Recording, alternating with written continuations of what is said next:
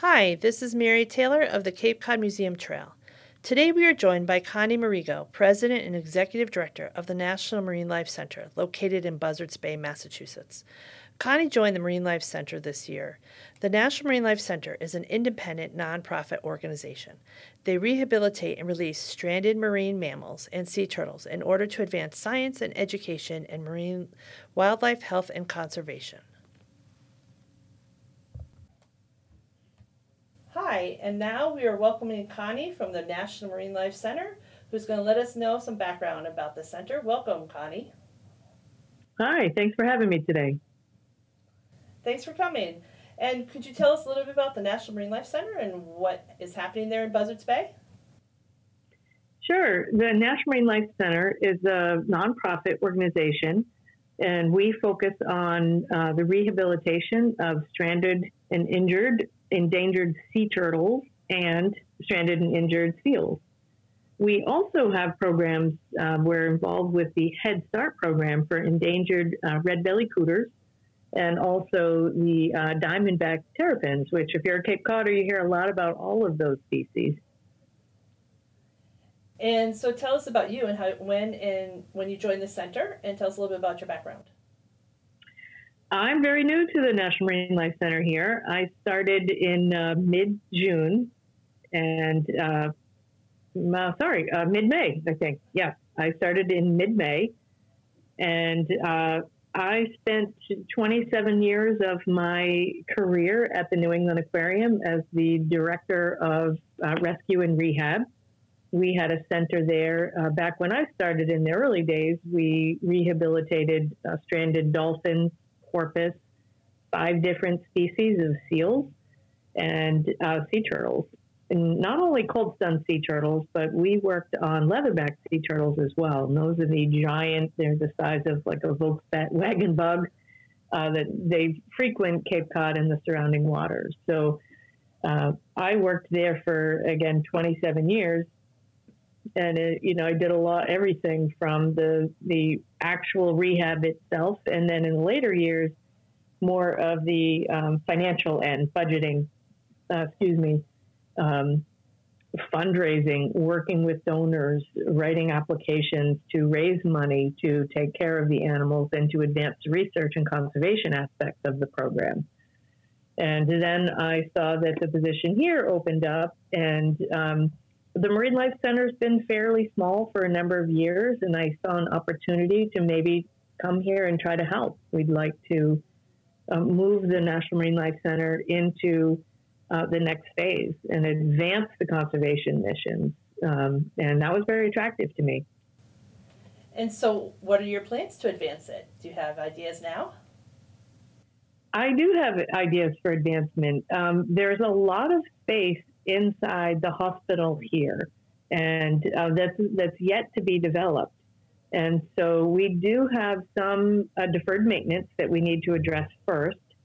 But then I would like to advance the uh, final build out, the next phase of the build out of the hospital. So when you go into the hospital, there certainly are areas that are built out. We've been using those to rehabilitate uh, seals and sea turtles. But there's a whole nother level of the hospital that's sitting empty, waiting to be built out. So that's where we would put additional tanks and the plumbing for those tanks and build decking around so that you could walk around the animals that are in the tanks. Um, and it's it's a space that's really needed. So I think we all know the sea turtle uh, cold stunning events annually have been getting larger and larger. And every year for the past 10 years, those events break the new top five. And so last year was another record year for cold stun sea turtles. And a lot of these turtles have to be shipped out, flown to other organizations within days of coming off the beach. If we had more space right here on Cape Cod where we could stabilize these animals for longer and keep a few more for the actual rehab, that's a lot less turtles that need to be flown within days of stranding. So there's a real need for the space. And that's my goal is to first stabilize what we have here, address the deferred maintenance, and then do a capital campaign to build. Wow, that's exciting. That'll be great. Yeah. And for those, Thank you. And for those of you, those people that are listening that don't know what cold stun sea turtle season is, um, could you explain that? Because um, it is coming up, and yeah. um, tell people what it's about, and if they're on the Cape, how they can help.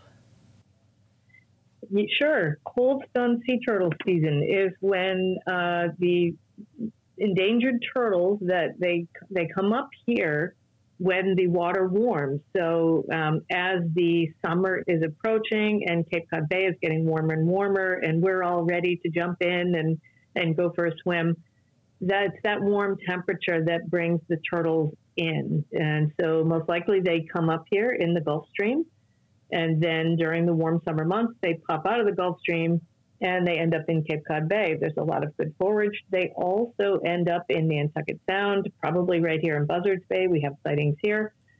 Um, but as the water starts to cool, so right now, this time of year, Cape Cod Bay and surrounding waters are becoming cooler. These turtles are already experiencing what we call cold stunning, which means hypothermia. So as the water gets cooler and cooler, the days are getting shorter. Uh, the turtles start to slow down, and eventually they are full victims of hypothermia. They cannot swim anymore. They float to the surface. Most of these turtles haven't eaten in weeks. So right now, here we are, October, in you know almost mid-October, and they're already probably not maintaining the nutrition that they need. And as it gets colder, they'll they'll stop eating altogether. And now they're victim to a whole host of problems pneumonia, um, both fungal and uh, bacterial pneumonia, injuries, because a lot of them are just left floating at the surface until the wind blows them in.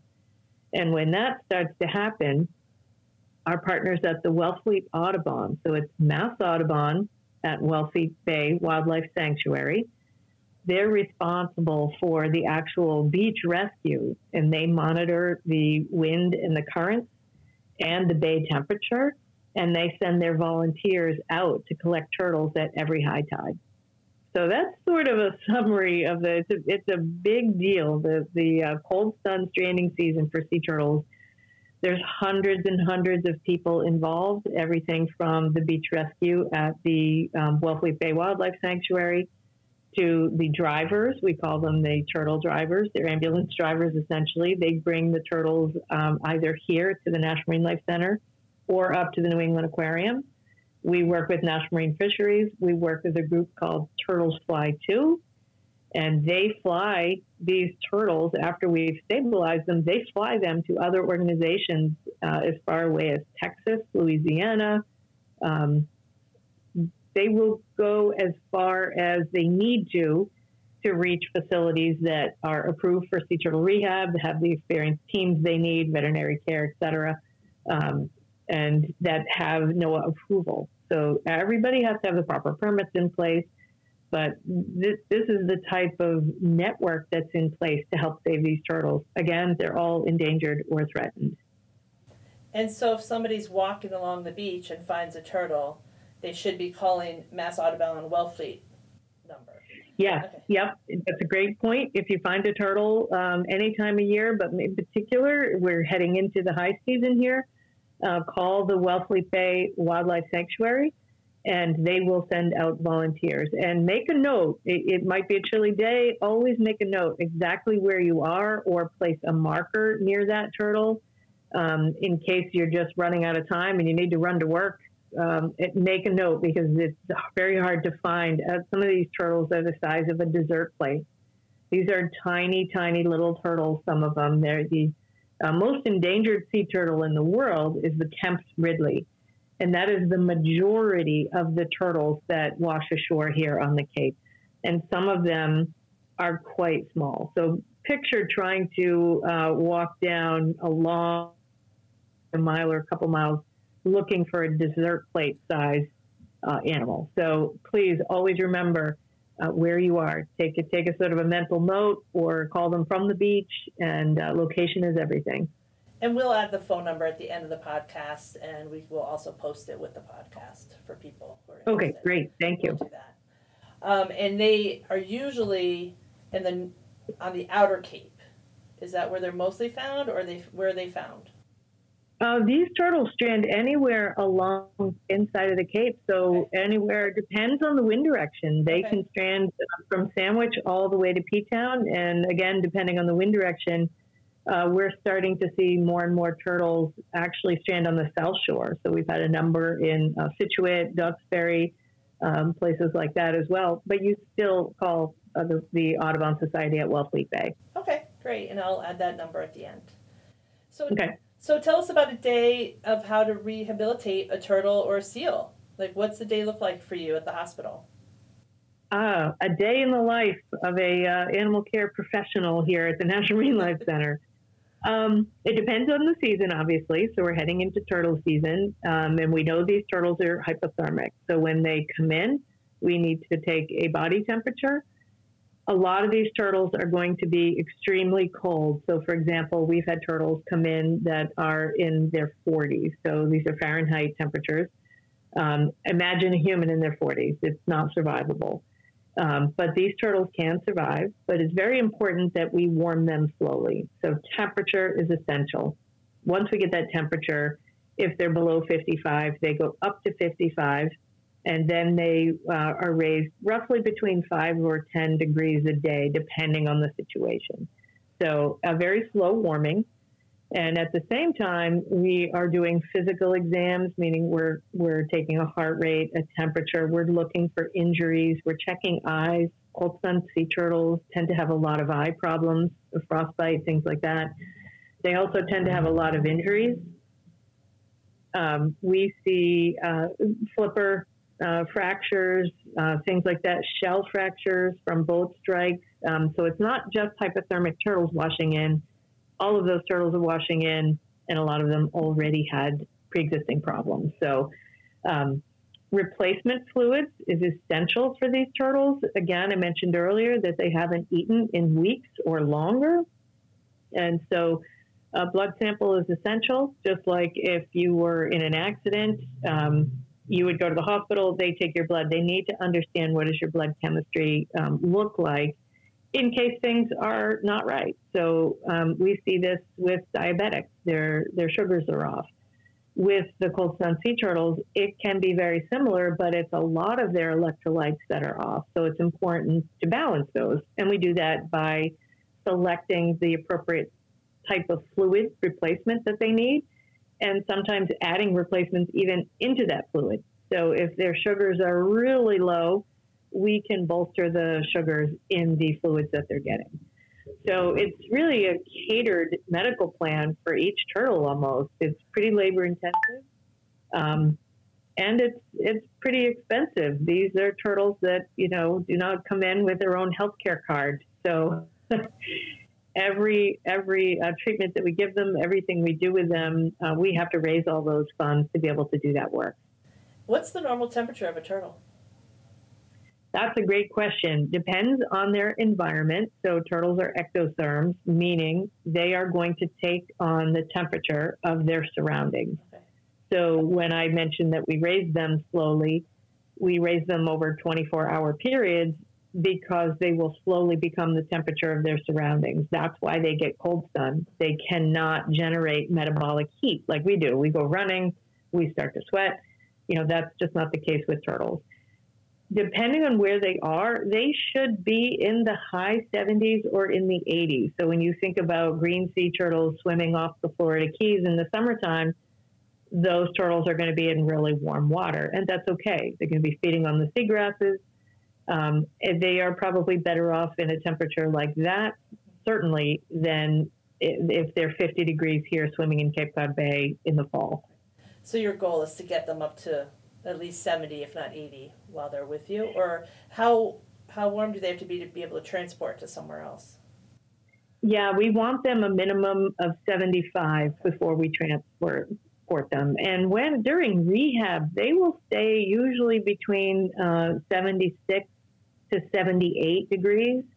And we, we could certainly keep them warmer, but we want to be very careful about that because as they're warming, picture all of the, I'll call them bugs, but the diseases in their lungs, things like that, are warming as well. A lot of those um, diseases and viruses thrive in a warmer. The warmer it is, the happier they are. Right. So we don't want to warm them too much. Um, so 76 to 78 seems to be an ideal temperature for them to recover and go through their rehabilitation. That's great. And then where and when do they get released if they're healthy enough? They have to get released back into appropriate water temperature. So that's really important. Let's say a turtle comes in in late October uh, and he looks good, maybe just got behind one of those sandbars anywhere along the Cape and the tide receded.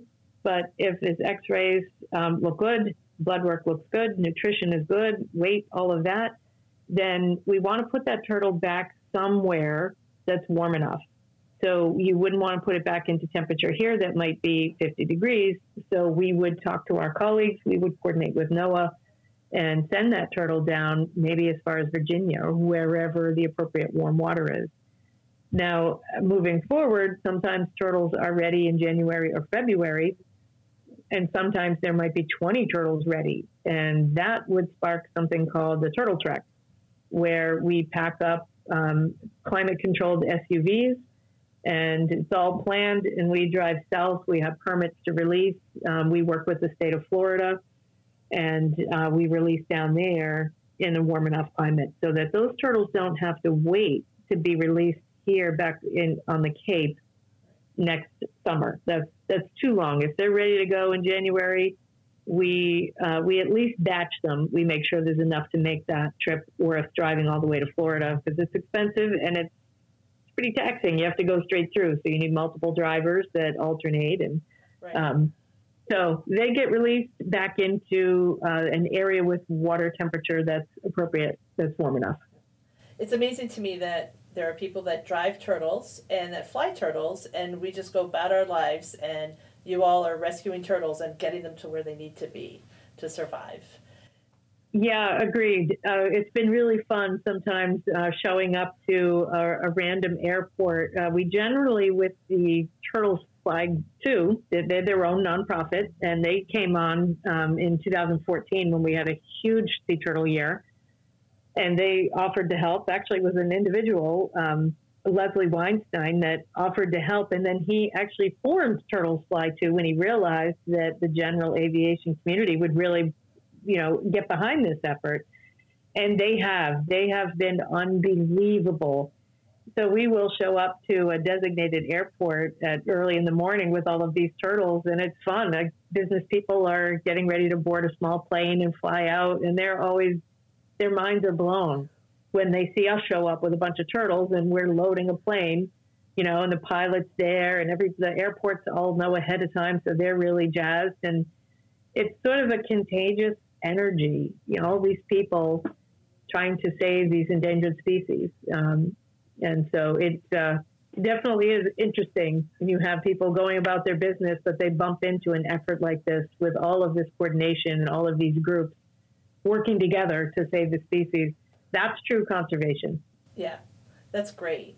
And you also said you have seals there. So, you want to tell us a day in the life of rehabbing a seal? We do get seals here. Um, and yes, that's a little bit trickier because seals are larger and they have teeth. And it's not that a turtle wouldn't bite, but it's a different situation. They have a beak, whereas seals uh, have teeth and they move around a lot differently than the turtles. So uh, when we get a seal patient in, it takes a, a few of us to be able to examine that animal. So you want to make sure somebody's restraining the end with the teeth so that somebody else can take a blood sample, you know, from either the rear flip or wherever you're going to take it from that individual. So, um, so yeah, it's a little bit more labor intensive to do our seal exams and very similar to the turtle physical exam. You're looking for injuries, you're looking at body weight, um, condition, nutritional condition, and blood is very important, heart rate, respiration. So, very similar um, diagnostics that we're collecting, x rays as well. Um, and then looking at those, our veterinarians will interpret all of that data and then create a health plan. So then, usually from there on in, it's it can be daily treatments. Sometimes, if it's uh, we see a lot of entanglement, so you've got to treat those injuries daily. Um, feeding, water quality, you know, enclosure cleaning, animal record writing. So it, it is a full day uh, to take care of these animals for sure. And tur- uh, seals do lay on the beaches here um, and just come out and rest. So, how can somebody tell the difference between a seal that's just resting versus a seal that's injured as they're on the beaches here? That's a great question. Um, seals will mask their injuries because they're wild animals, and you know if you're the weakest of the group, that's that's not a good thing. You're sort of disclosing yourself in that manner, and you're more susceptible to predation. So they do mask injury, and it does make it challenging because they come out to rest. So seals are what we call semi-aquatic, meaning they do need to rest. Um, a lot of the adults will often be resting offshore on rocks. You may never see them. But the juveniles aren't quite so savvy, and they will come right up on a beach and lay down. We also have some species that will come right up on a beach and, and rest even if people are walking around. So, for example, harp seals and hooded seals. Excuse me. These are seals that come down in the wintertime from the Canadian Maritimes, and they're they're not that used to people. And if you aren't a polar bear, they're primary predators they don't really see you as a risk. So, you know, if you see a seal laying on the beach and a seagull walking around it, the seal is ignoring the seagull. Very similar with these Arctic species that come down. They will be cautious and aware of you, but they may not run back into the water. So, you know, it's it's challenging to understand is an animal just resting or is it injury injured? And for that, our partners at the International Fund for Animal Welfare they are actually the beach responders. So we do the rehab, but they will go out and they will look at the seal, and we call it a visual assessment. So you want to walk around the seal and you're looking for um, very specific signs. Obviously, body posture is really important with seals, as is their body condition. So, are we looking at an emaciated animal, a thin animal, or a robust animal?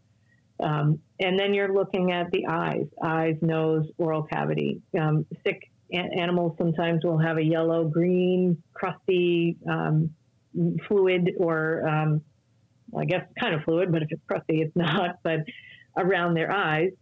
Um, but a healthy seal will oftentimes just have watery discharge around their eyes. So seals do not have uh, return tear ducts, so you will see some moisture around there. That doesn't mean they're sick.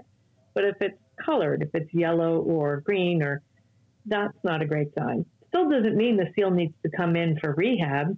That may just be something that the seal is fighting off. And, you know, just like humans, we don't go to the hospital every time we get the flu. You might feel bad and you need to rest, but, you know, you don't necessarily be in a, need to be in a hospital. So that's the role of the International Fund for Animal Welfare teams. They will go out, they'll do these assessments and if you're not sure, because sometimes we still can't be sure, something could happen internally. We don't know if the animal swallowed something. Is there a foreign body? You can't always tell. Then it's the federal government's um, recommendation that you give the animal 24 hours. So you leave it on the beach and you come back the next day and you re examine it and you go through your checklist again. Is it in the same condition? Is it worse? Is it better? Maybe it's already back in the ocean. Um, and you kind of take it day by day. This gets tricky because some of those Arctic species we just talked about, for example, harp seals, they might be at sea for weeks. So by the time they get here, they might haul out for two to three days. Right. They don't have to eat every day. They're opportunistic feeders. So it's not necessarily uncommon if they're here for more than 24 hours. So that's why you check it 24 hours and then you decide, okay, I'm going to check at 12 hours or I'm going to wait another 24 hours. This seal looks great. It's fat, it's alert, it's responsive, very aware of its surroundings. I don't see any injuries, I don't see any indication of ill health. So then you update it and you come back and you check in 24 hours. And again, that's IFAW that does that. So if anybody sees the seal, they can just call IFAW and let them know. Yes. Okay. And, yep. I'll, and I'll add that phone number for everybody too at the end. Thank you. no problem. So we'll do the sea turtles and the seals. Um, we're coming to the close. Is there anything that you want to make sure that you talked about that I have not asked you about yet? Anything you want to discuss? Well, it might be helpful to know uh, we are in the middle of a matching challenge right now. Okay. We want to make some upgrades to our equipment, and um, technology's come a long way since this marine animal hospital was built. There's a lot of advancements that have been made, even in something as simple as pumps. So there's new uh, pump styles that have been out now for a few years that are highly efficient. They don't generate a lot of heat um, and they are protected in a very different way from the older style pumps that we currently use, in that some of these pumps, if you take care of them properly, have a 20 year lifespan. And that's not the case with the style. That's just one example, but there's been a lot of uh, technology upgrades, and we would really like to be able to implement some of those here. So we have a matching challenge. It is on our website uh, at, at nationalmarinelifecenter.org. Uh, so uh, we are just um, working with community members and some local uh, businesses to see if we can promote that a little bit farther and wider so that we can raise the funds necessary to keep doing the work we're doing. And can people visit the center? Or are you still closed because of the pandemic? We are open by appointment only in our Discovery Center. The hospital is never open to visitors because these are um, sick animals. We uh, we do have a grant application in though, maybe to uh, sorry, we have a grant application in to improve the camera system here to a web-based camera system, so that people might be able to log in and we could then explain, oh, here's what's going on in this enclosure here. They're doing an exam, or this, this is enrichment time where we put objects in there that they can interact with just to keep them busy. So we are working on that. Um, and eventually, once we make some upgrades, we might be interested in doing some select tours. But right now in the hospital, that's not right. possible. But you do have the Discovery Center. So people can come and talk to some staff and see what's going on in the center and hear what's happening in the hospital, even though they can't visit the hospital. Correct, okay. yes. Okay. And then they can just sign up for a tour on your website. Yeah, they book this Discovery Center right through the website. Right through the website. Mm-hmm. Great. Anything else?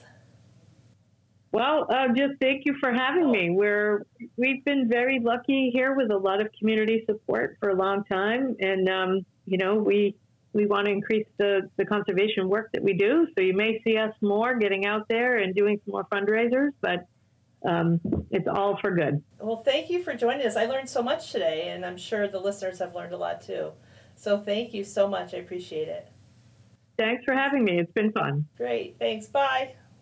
Bye bye.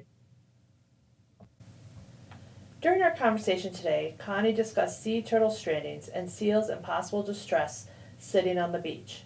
As we head into cold stunned sea turtle season, if you find a turtle while walking on the beach, call the Massachusetts Audubon Wellfleet Sanctuary at 508 349 2615, extension 6104. If you see a seal on shore, contact the International Fund for Animal Welfare, or IFAW, at 508 743 9548. Please keep both numbers in your phone so you too can help animal conservation.